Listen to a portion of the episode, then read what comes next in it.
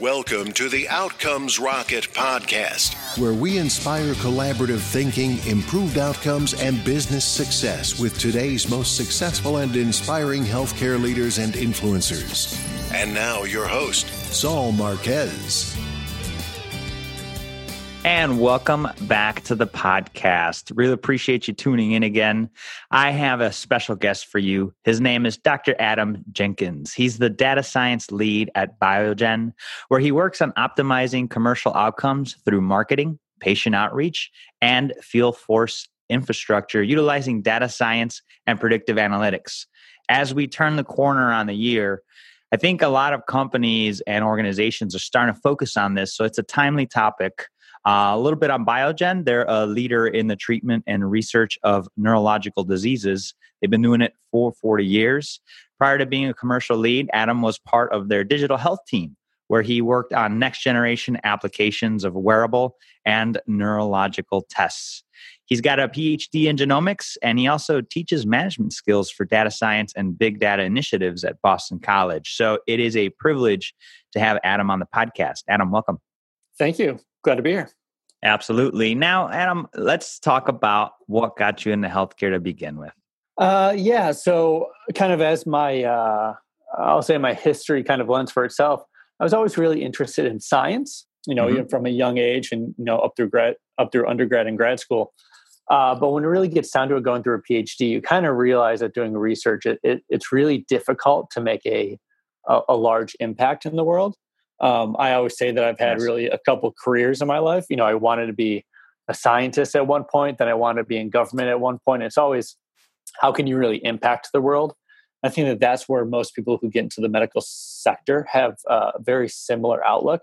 Everyone really wants to have a, an impact on the world. Um, so, you know, coming to kind of a, a biotech and a pharma career, really allows me to have the biggest impact on the on the largest swath of patients and people in general. Um, and that's really what i've always really wanted to do is how can i impact the lives of people and really have a meaningful lasting impact not just kind of necessarily a one-off.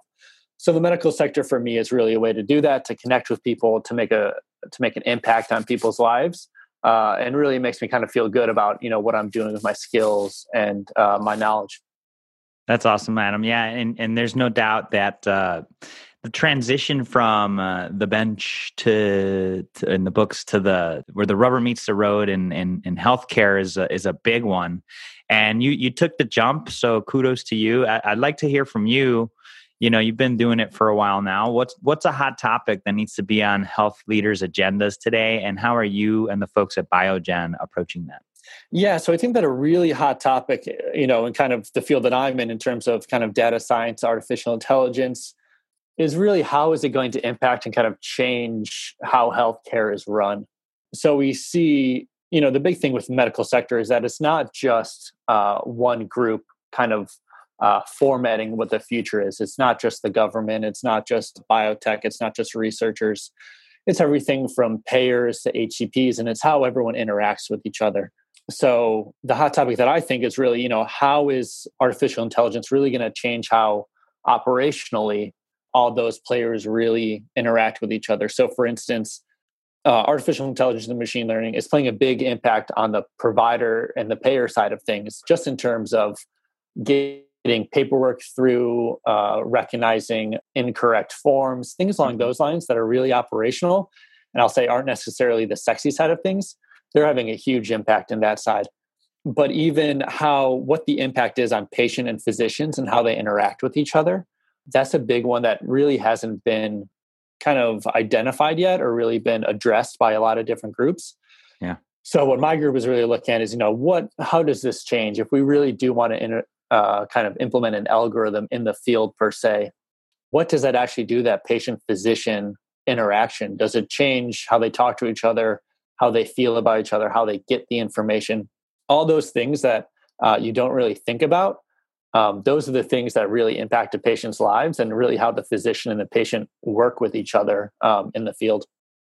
I think that's neat, and uh, and you're right. I mean, as as health leaders, we are always thinking about, hey, what are we going to do to operationalize this better? How can we lean this out a bit? How can we get better improve outcomes. I, I recently had a, a guest that's uh, working on a company whose core technology is blockchain. Yep. And and she brought up something really interesting. She said, "Who cares what it is as long as it gets you the outcome?" and she found that focusing on the outcome that customers wanted instead of what the technology was really helped uh, uh, gain momentum with customers and and and providers using their technology. Do you do you find that that's the same with AI? I mean, or, or, or do you feel like, hey, you know, by saying, hey, this is AI, we could get more traction here? I'll I'll say that AI is, is definitely a way to get viewers in the door, you know, yeah. and really to pique people's interests and I often, you know, when I talk about this, you know, whether it be at a conference or with students, I always say, you know, raise your hand if you've if you've dealt with AI in a healthcare sector before, whether it's going to the doctor or um, dealing with an insurance company, and almost no one raises their hand. Hmm.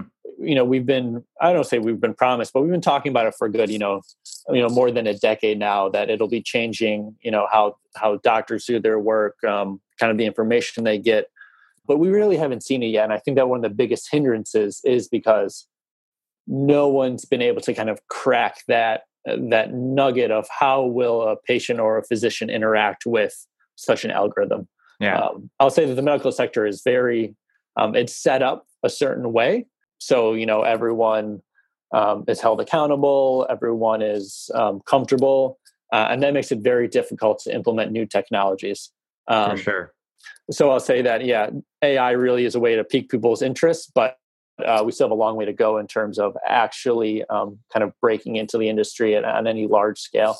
Yeah, yeah, no, that's a that's a good call out. And and so, if you guys, uh, you know, lift the veil, you get you get the folks in the door.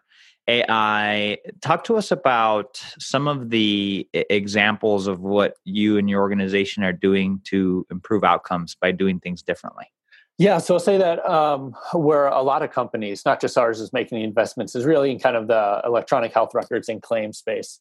The nice thing about, um, I'll say, the U.S. at least is, you know, we have a pretty um, open, I'll say, community in terms of getting data uh, from uh, third parties.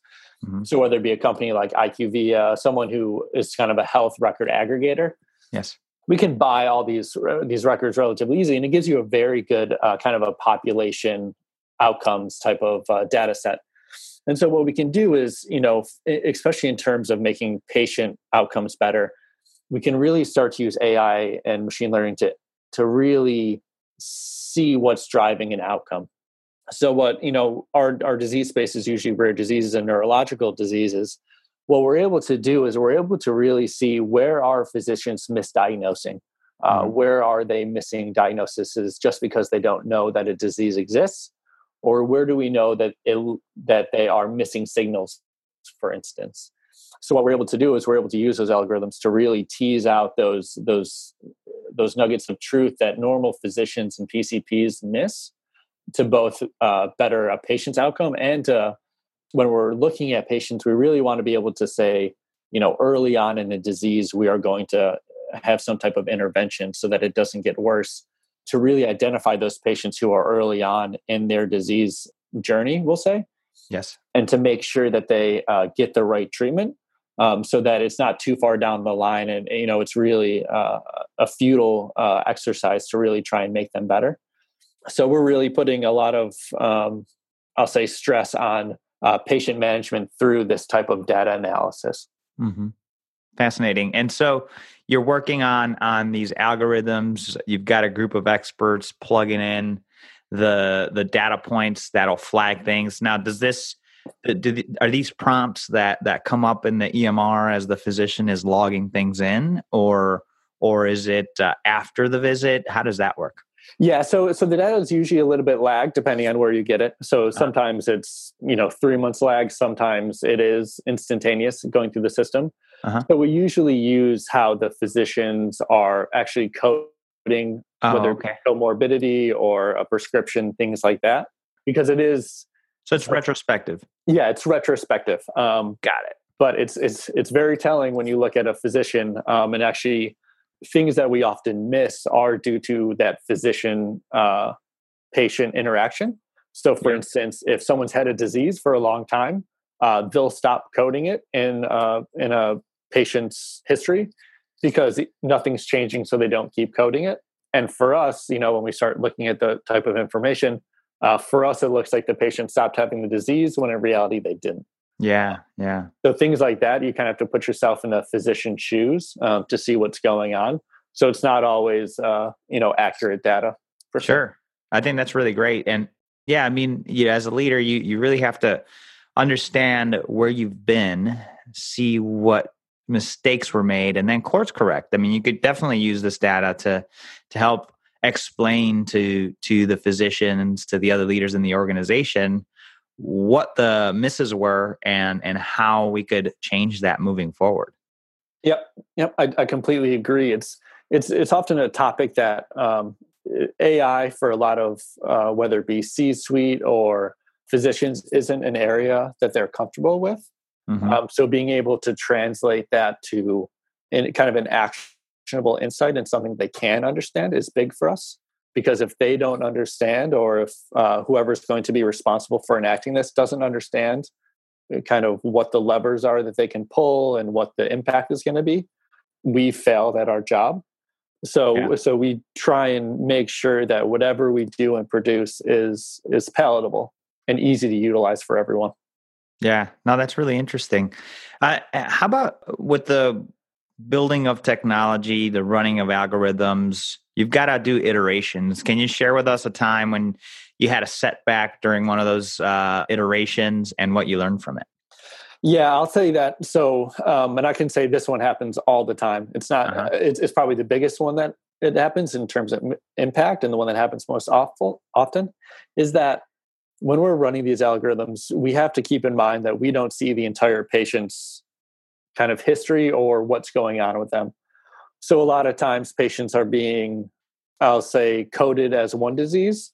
Yep. And it's just the the physician being smart and going, you know what, I need to code up this this patient as having a disease in order for them to get treated by their insurance.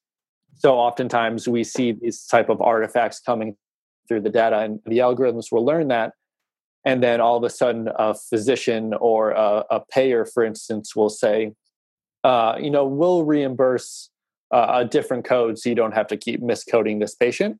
Yeah. And then the algorithm fails ultimately and we don't we don't understand why. And it's only through kind of intense looking at how formularies change on the first of each year which is also very topical seeing as though it's beginning of january. You know those type of things that algorithms are learning from and that we're learning through the data that aren't captured those those cause a lot of failures. And it's really uh, i'll say frustrating for us but it's just part of kind of the space. Like i started up the podcast saying you know it's all these different players together in the same playground uh, which makes it very difficult to tease out true signals through a lot of algorithms. So it's us trying to triangulate and calculate and figure out you know what's the highest probability of being correct. And oftentimes you know we kind of miss the boat and it's not it's not what we think it is. So i'll say that that's kind of the biggest issue that we have and the time that we fail most often is when that happens yeah that's interesting and and uh because what happens in the room and the judgments that are made eh, you know the outputs could could be confusing for for for the algorithms yeah it's as much as it's confusing for the patient in terms of medically while they're doing things it's just as confusing for us, you know, kind of looking at what the output from that room is, trying to really understand what occurred. Hmm. Wow. Yeah, that's super interesting.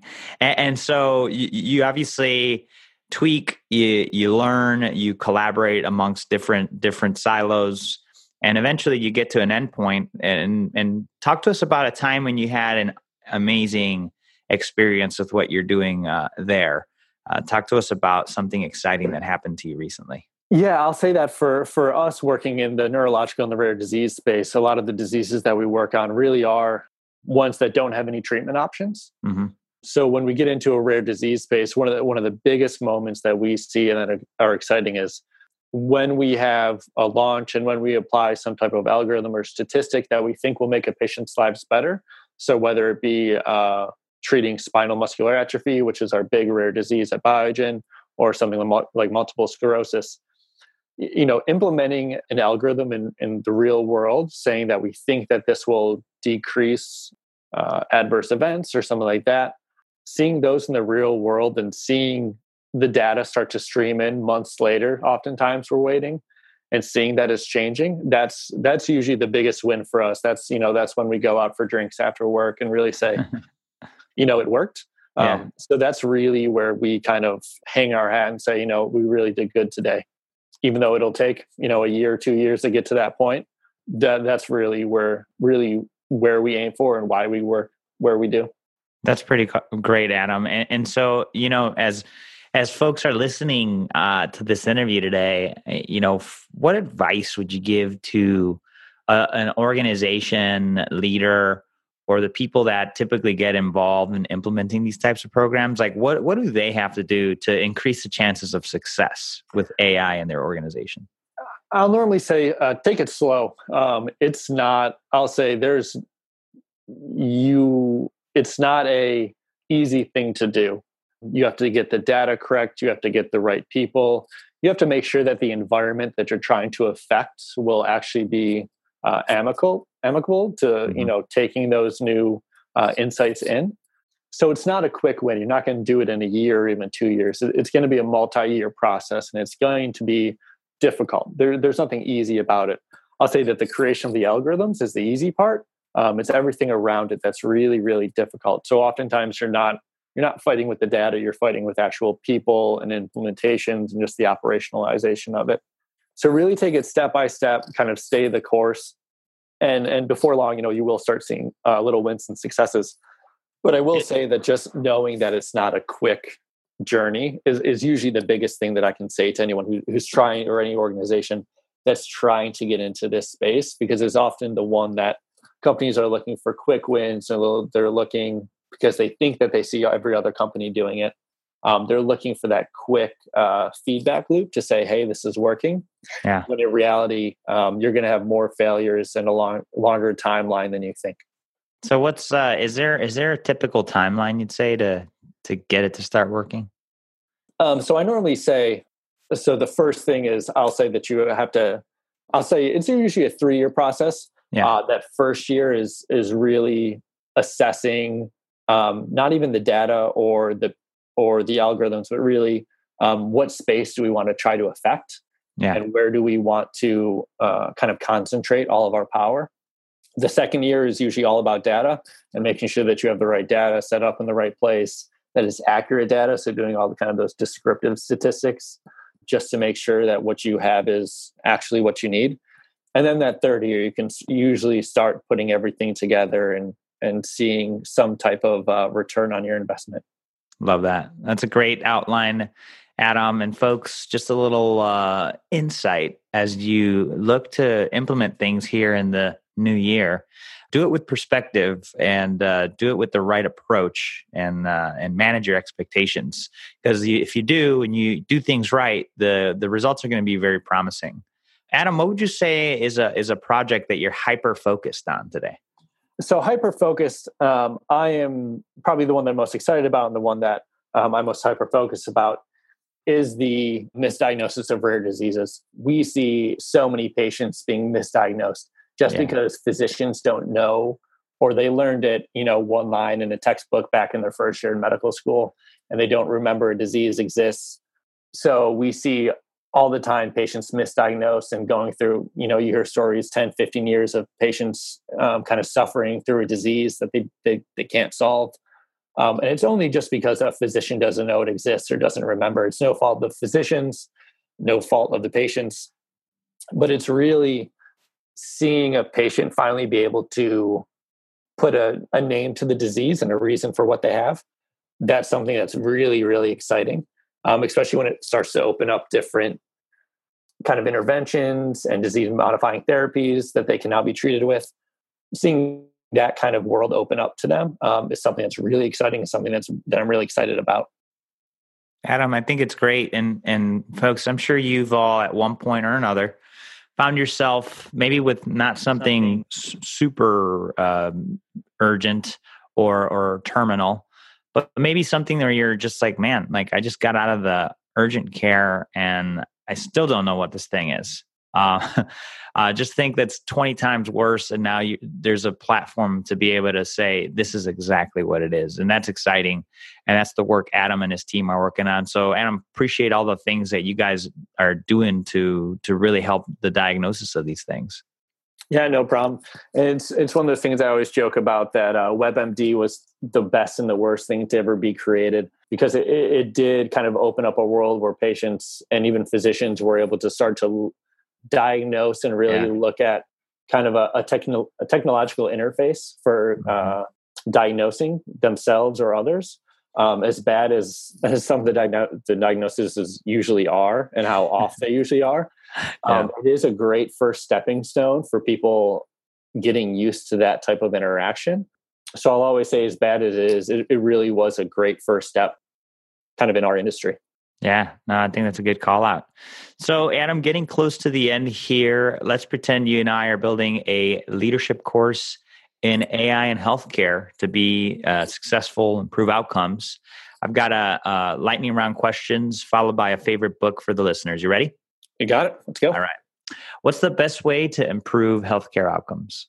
Um, I say understanding the needs of everyone from physicians, patients, providers. Nothing works in a silo. Um, so even if you have a, a, terrible disease, but a payer won't pay for it, you might not get treated. So really understanding the needs of everyone that's uh, in a given environment. What's the biggest mistake or pitfall to avoid? Assumptions, assuming that the algorithm's always right or your statistics are always on point. You can assume that your assumptions are wrong, but never assume that they're correct. Love that. How do you stay relevant as an organization despite constant change? I'll probably say learn slow and act fast. So don't be worried if you're not the first one to implement a technology or do something. Learn slowly along the way, see what others are doing. But when it's time to finally act, act fast on it, really get it going. What's one area of focus that drives everything in your organization?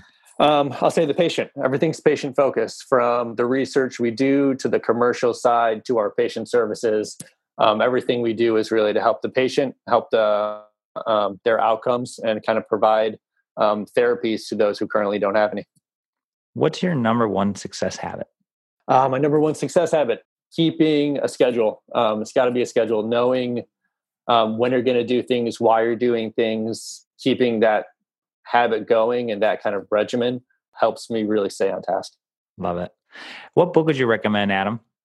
Um, I always, I probably say two of them. Any book by Jim Collins, so whether it be good to great, great by choice, mm-hmm. um, just in terms of seeing what it takes, you know, a business to succeed. I, I usually think that those things are really cross-functional. You know, most companies have uh, core aspects that are very similar to each other. So either of those two books are great. And then uh, Brian Grazer's book, A Curious Mind, in terms of asking questions and where mm. it gets you those are all great books um, that can really help anyone out. Outstanding recommendations, Adam. Thank you for that. And folks, you could find this mini syllabus that we've created for you, along with a full transcript, links to all the books and resources that Adam suggested. Just go to outcomesrocket.health and type in Biogen or type in Adam Jenkins in the search bar. You'll see this interview pop up with all that info. Uh, before we conclude, Adam, I'd love if you could just share a closing thought and then the best place for the listeners could get in touch with you or follow you.